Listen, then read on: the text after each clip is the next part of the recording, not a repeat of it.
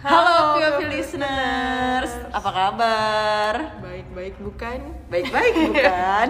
iya. Oke, eh, kita sekarang ada di episode kedua, Point of View. Point of View ini isinya suka-suka karena Ini point of view-nya view-nya kita. Yeay, anjay. Nah, Dinda. Hmm, apa eh, Kak Ica? Iya, aku mau tanya, kamu sekarang semester berapa sih? Semester 7 nih Kak sekarang. Semester 7, terus gimana? Udah ada gambaran belum nih ke depannya mau kayak gimana? Tentu saja belum, karena itu yang ditakuti oleh angkatan aku sekarang sih. Oh gitu, kenapa tuh? Ya karena kayak habis skripsian bebannya kan pengennya aduh harusnya dapat kerja gitu kan. Iya, iya, Terus iya, Sekarang iya, iya. Nyari kerja pun tidak mudah sayang. Sulit. Cari kerja saja aku sulit. iya, magang aja sulit. Gimana kerja gitu kan. Iya ya, iya ya, karena kayaknya untuk masuk ke perusahaan, even untuk magang pun lu harus eh, melewati seleksi yang tidak mudah ya, terjal. Oke oke. Jadi sebenarnya memang kayak untuk eh, fase anak-anak, anak-anak. Iya, saya mama-mama soalnya. yang lagi di penghujung Acara. masa apa nih? Masa akademi ya? Masa lagi akademi bener. mempersiapkan skripsi setelah itu nanti akan lulus dan baru akan eh, Cari-cari. cari-cari nih Heeh, kerja. akan jadi apakah saya gitu Iya. bekerja kah buka usaha kah atau menikah Aduh. itu sih yang saya inginkan ya Iya. biar kayak nggak usah bingung-bingung kayak iya jadi tapi apa jangan lupa kalau bisa cari yang speknya kayak Ardi Bakri beban hati saya itu untuk mencari seorang bakri oke nah jadi eh, inline nih sama yang akan kita bahas hari ini apa sih kak yang mau kita bahas emang hari ini apa ya yang mau kita bahas hari ini? Jadi kita tuh hari ini mau bahas tentang beban keluarga. Hmm, Pernah dengar gak sih istilah beban keluarga? pernah lah sering banget kayak teman aku aja banyak banget yang ngeluh kayak anjir kayaknya gue beban keluarga ini deh Tapi mau nanya lagi nih sama Dinda, Ah, setuju gak sih sama uh, penggunaan istilah beban keluarga gitu? karena saya orang yang tidak tahu diary saya tidak setuju dengan apa ini istilah beban, Beban keluarga. Iya ya, netizen tuh ada-ada aja ya kalau misalnya Iya. bikin istilah gitu ya. bikin orang mental healthnya terganggu Iya, iya, iya aja kan, iya kan? nambah-nambah penyakit Iya benar-benar jadi ngerasa kayak beban gitu. Padahal mungkin belum tentu si orang yang disebut beban keluarga ataupun keluarganya merasa bahwa dia adalah beban, kan. iya cuman karena dicap orang Mm-mm. karena ada istilah beban keluarga ini jadilah ngerasa aduh malah dipikir-pikir Iya iya larut. iya iya iya. Kayaknya Akhirnya ah, nih gue kayaknya beban keluarga aku jadi beban gitu. keluarga, aku jadi beban keluarga gitu kan. iya karena menurut aku anak itu tidak dipilih untuk dilahirkan Oh iya, iya benar dong. Ya, jadi maksud aku kayak ya orang tua emang udah siap gimana ke depannya anak ini Bakal anak ini iya. Gimana sih kok gantung Ini mau disekolahin di mana, ke depannya mau jadi apa, Apa. maunya ke mana, disupport dong. Iya. Harusnya bapak nggak usah punya anak kalau nggak mau mengarahkan gitu kan. benar Ica nah itu maksudku jadi orang-orang yang ngerasa menjadi beban keluarga tuh menurutku ya karena dibanding-bandingin sama tangga sebelah gitu Iya iya iya iya iya. Emang mendingan kayaknya kita bertetangga sama yang beban keluarga juga. oh iya biar sharing Iya, sharing kan. Jadi nggak perlu dibandingin. Lihat tuh anaknya Bu Joko udah keterima di BUMN. Kamu kapan?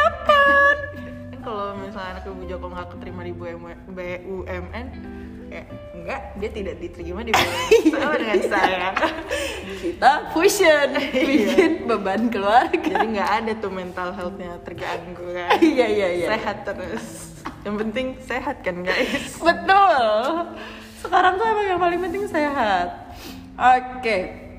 Nah, terus nih, eh, emang sebenarnya netizen ya ada-ada aja ya untuk kasih kasih istilah tentang beban keluarga. Terus kenapa juga bisa jadi beban keluarga tadi juga kita udah eh, bahas Bahas. tuh bahwa memang karena memang ada pembanding. Nah, terus eh, tapi kalau Dinda tuh pernah ngerasa nggak sih kayak sekarang itu sudah berada di right path gitu. Kayak oh ini emang yang gue mau nih. Terus nanti setelah ini nih gue maunya jadi apa apa gitu. mau ke mana ada plannya gitu Atau malah ngerasa kayak wah kayaknya gue salah nih. Harusnya tuh kemarin gue milihnya jurusan ini gitu. Ada nggak sih perasaan-perasaan Ih, jujurly? Jujurly ya Jujurly? nggak ada aduh kok jadi gini ya tapi sumpah nggak ada eh, ngerasa salah jurusan gitu ya menurut aku malah aku in the right place karena aku bagus dong. Jurusan teknik industri nih kan Mm-mm. aku IPA waktu SMA Oke. kalau IPA-nya nggak kepake sayang juga ya Mm-mm.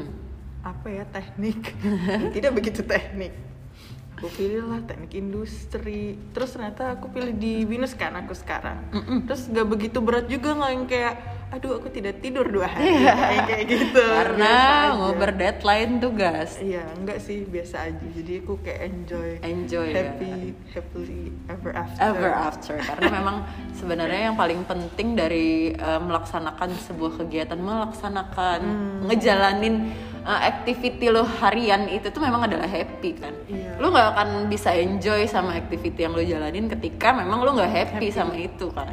Temen aku banyak sih tapi yang ngerasa kayak salah jurusan gitu. Oh, tapi gitu? lebih nggak ke salah jurusan sih. Misalnya nih dia waktu itu mau tes kedinasan. Nggak masuk akhirnya dia Oke. mau masuk ke kedokteran di Mar- Maranatha. Mm-mm. terus ternyata di Maranatha itu kedokterannya itu kurikulumnya itu beda gitu loh kak. Kayak ada yang dipelajarin kok tapi sekolah lain nggak gitu lebih sulit oh gitu. oke. Dia udah nganggur setahun tuh sebenarnya kan karena dia mau demi bisa masuk ke kedokteran Maranatha. Terus setelah dia masuk eh. tidak sesuai ekspektasi. Iya susah banget berat banget gitu. Dia kayak hampir stres gitu kan.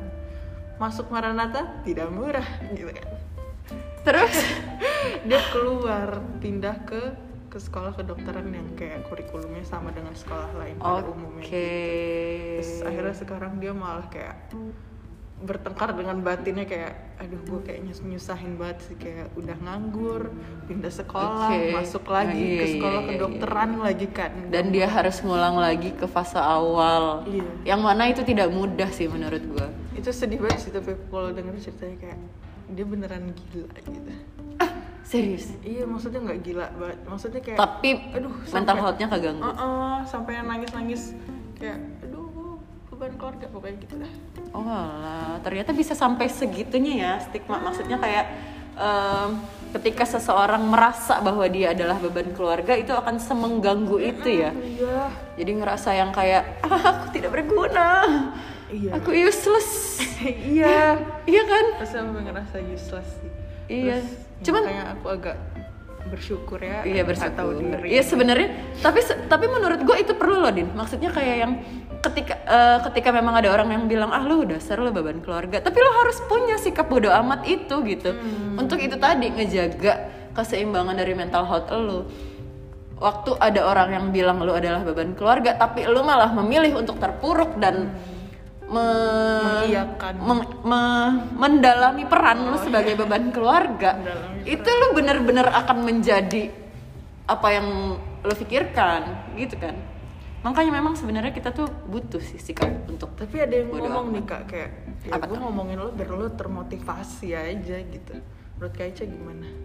Sebenarnya mungkin kalau misalnya eh, nggak kayak gitu dong caranya motivasi gimana sih ya nggak tahu kayak ya kamu itu aku bilang gini nih biar biar kamu tuh lebih Iya. terpacu lagi gitu. Terpacu dalam melodi. Kusandrat mau gue nggak kayak gitu caranya. Maksudnya kalau misalnya lu memang adalah teman yang baik kayak yang tadi lu bilang tuh lu tahu ada temen lu yang ngerasa beban keluarga sampai dengan mental health-nya terganggu. Artinya eh posisi lu yang baik sebagai seorang teman adalah menguatkan dong. Nggak malah memotivasi dia dengan cara eh, emphasize bahwa lu adalah beban keluarga kan? Tapi lu kuatin dulu hatinya. Enggak kok lu tuh nggak kayak yang lu pikirin gitu. Bahwa memang mm, mungkin sekarang orang tuh punya time zone-nya beda-beda kan?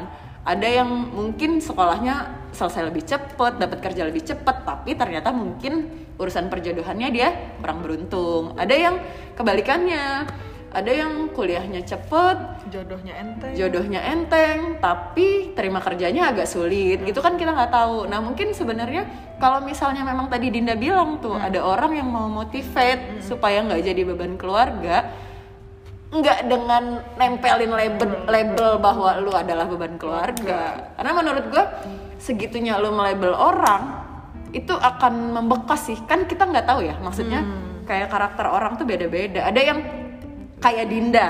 Bodo bodoh amat. terserah lu mau anggap gue beban kayak apa kayak segala macem gue nggak peduli. Yang penting gue happy.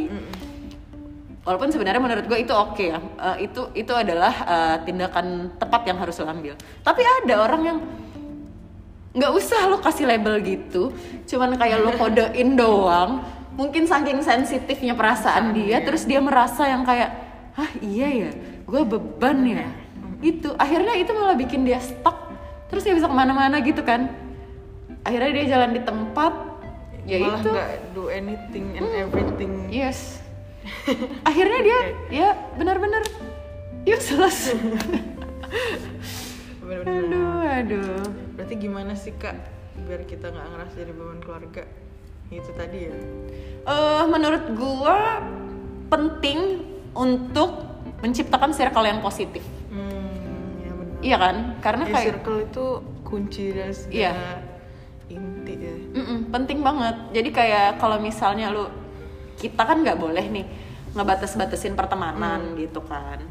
Karena memang sebagai makhluk sosial pastilah butuh gitu kan untuk interaksi sama orang lain. Cuman ketika lu berada di sebuah circle dan lu merasa kayaknya gue nggak berkembang nih di circle ini. Mungkin lu udah waktunya menarik diri pelan-pelan. Terus lu coba cari nih orang-orang yang bisa motivate lu. Nggak dengan mudahnya melabeli lu. Jadi eh, bisa lebih produktif juga. Iya kan? Benar kak benar sekali. Hmm. Keren loh pendapatnya kak Ica ini apa ya? Kalau ditanya kayak gue gak bisa jawab gitu nih kak. Kan tadi aku udah bilang kayak umur umur aku ini bingung nih. Mau apa ya? Mau ke mana ya? Gimana sih kak? Biar kayak aku tahu gitu. Mencari tahu aku itu mau apa itu gimana sih kak? Mulai dari mana? Aku harus mulai dari mana? Kal- kalau menurut gue sih gini ya eh, lu bisa mulai dengan motivasi dua nih. Yang lu butuhin sama yang lu mau. Hmm, gitu kayak kalau misalnya lu mau jadi apa nih? Nah itu kan bisa kayak eh ngasih target tersendiri buat diri lu. Gue maunya jadi ini gue udah tahu nih. Kalau misalnya lu lu punya keinginan nih tentang sesuatu. Gue mau jadi eh, manajer nah jadi nanti lu akan cari info sebanyak banyaknya kayak gimana caranya supaya lu bisa eh, mencapai target yang udah lu tentuin gitu kan? itu dasarnya yang pertama dari kemauan. Nah terus kalau yang kedua dari kebutuhan. Kalau yang dari kebutuhan ini lebih kayak ke apa aja yang paling cepet gitu. Cuman mungkin hmm, oh kalau yang dari kemauan ada eh, konsekuensinya lu nggak bisa terima eh, kompensasi yang sesuai. Karena kan kita nggak maksud gue gini ketika lu suka sama sesuatu menentukan untuk menjadi sesuatu mungkin eh, bisa jadi itu rewardnya nggak worth it. Ah, ah, ya. tapi kalau misalnya lu butuh lu nggak peduli job desknya apa yang penting yang lu tahu lu adalah Dapat eh, dapat reward sesuai sama eh, eh, gitu. Jadi antara dua itu sih tinggal eh, lu make sure lagi nih lu mau kerja berdasarkan kesukaan lu atau berdasarkan kebutuhan lu. Soalnya kan kita pasti punya dream jobnya kita ya kak. Ya betul. Berarti kita tuh sebenarnya biar nggak jadi beban keluarga mending kita kayak egois tuh ngikutin dream jobnya kita. Pengennya ini sih sebenarnya gitu. Hmm. Kalau menurut gue sih lebih kayak ke yang cepet aja dulu. iya. Karena gini, eh, ketika lo memutuskan untuk bekerja di sebuah tempat, Mm-mm. itu adalah salah satu jalan untuk ngebuka jaringan lo. Mm, mm, mm, mm. Hmm. iya baru Jadi lu- orang-orang kerja Ya, Nah, itu di situ heeh. kan, terus lo bisa mengoptimalkan eh, jaringan yang lo punya Mm-mm.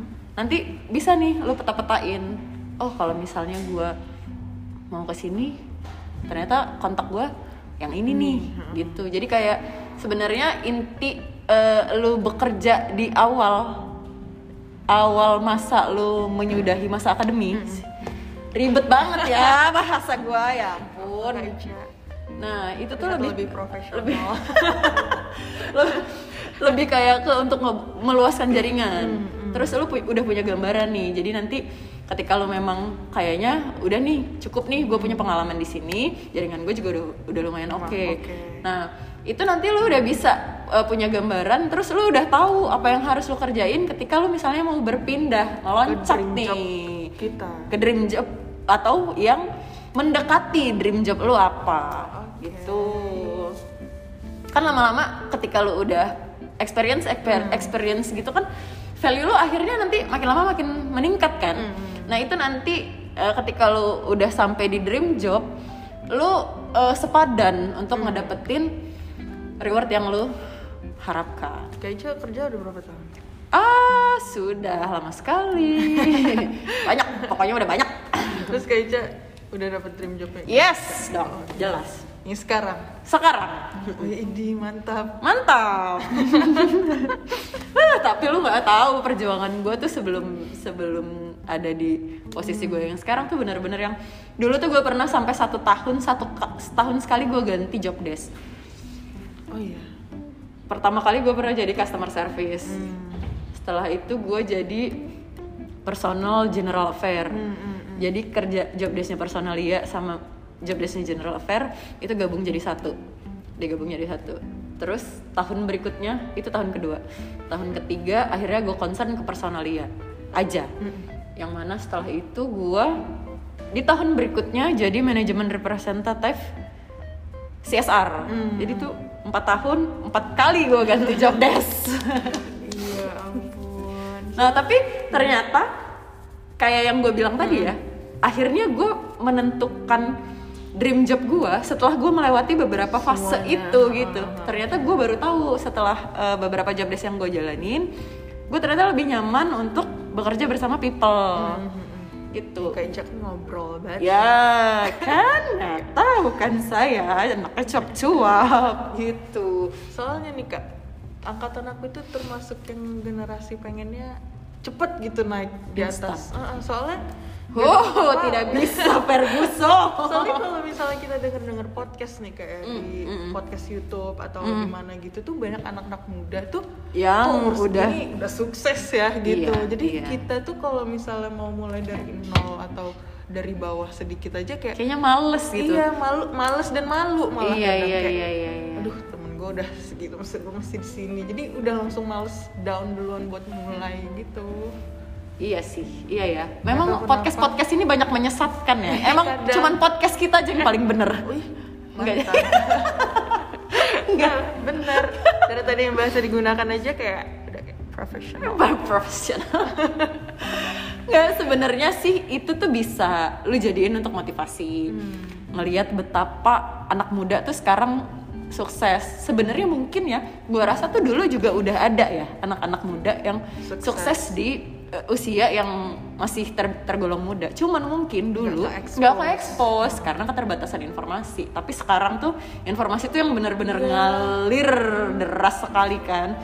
ada tuh kalau angkatan aku tuh eh, angkatan aku Iya. itu tuh maunya main saham Waduh, duh, duh, Nah, duh, duh, duh, duh, duh. Iya, iya, iya. tapi iya. padahal nggak tahu juga mau mulainya gimana udah kayak melihat orang ini ikut. Heeh, lihat orang ini ikut Ikut. Ikut gitu Aduh, aduh. Ya makanya gue bilang sih, jadi itu tuh sebenarnya bisa untuk lo jadiin motivasi. Tapi balik lagi tuh, masing-masing orang punya time zone-nya sendiri kan, yang nggak bisa lo pukul rata. Sehingga menurut gua tindakan terbaiknya adalah memang mempersiapkan diri lo aja. kayak mana tuh kak cara mempersiapkan diri biar kita eh kak Ica ntar dulu kak Ica lulus langsung kerja Enggak dong. oh enggak Anda pikir saya tidak pernah jadi beban keluarga? Satu tahun saya mengalami jadi beban satu keluarga. tahun cukup cepat kak Oh masa? iyalah Kay- kayaknya Oh iya. Enggak sih. Gue lulus 2011 baru kerja tuh 2012 deh Ya ampun bentar doang Itu bukan Iya. beban keluarga istirahat aja dari Udah ya, dunia dari akademik. mahasiswa terus Iya. ke jadi budak korporat Oh iya Gimana sih kak biar kita tuh terima kerja cepat gitu Menurut aku Kaica cepat lah setahun mah cepat ya Heeh. sebenarnya kayak yang lagi Dinda kerjain sekarang nih internship Hmm. magang nah itu eh, bener-bener langkah yang tepat ya karena kan Mantap itu tepat banget emang tepat Adinda. banget kan emang cuman podcast kita yang efektif kan Ih mantap kali yang lain Iya bikin overthinking bukan? Iya, iya kan? Nah, jadi mm, internship itu menurut gua oke banget tuh karena lu bisa kenal atmosfer pekerjaan itu kayak gimana, apa yang apa-apa aja yang harus lu siapin untuk bisa masuk ke dalam dunia kerja gitu. Terus memperbanyak referensi. Tadi kita udah bilang tuh bahwa sekarang lu tuh nggak akan ada kesulitan untuk dapetin informasi. Dan itu menurut gua adalah sebuah keuntungan untuk anak-anak zaman sekarang. Terus eh, upgrade skill. Jadi ketika lo terima informasi, eh, ya nggak cuma lo tampung aja, tapi tetap tapi harus lo praktekin juga gitu kan. Em, kayak Cari-cari kelas cari-cari kelas gitu. skill ya. Betul. Kayak apa namanya untuk bisa lolos interview itu apa-apa aja yang harus disiapin gitu kan. Nah, terus menurut gue nih yang gak kalah penting itu adalah karena kan eh, jembatan untuk lu nge-apply ke sebuah perusahaan itu eh, pastinya tahap administrasi ya. Iya iya Nah, yang gak kalah penting itu adalah CV, sih. Ah, Bener kan? Maksudnya kayak yang eh, begitu user ngelihat eh, administrasi lu, berkas lu, yang pertama dia dilihat adalah CV. Iya sih, Gimana Kak. caranya Oh, CV lu bisa narik perhatian user kalau CV lu tidak menarik, ya kan? Ah, ah. Iya soalnya lagi-lagi angkatan aku ya Iya iya iya. iya.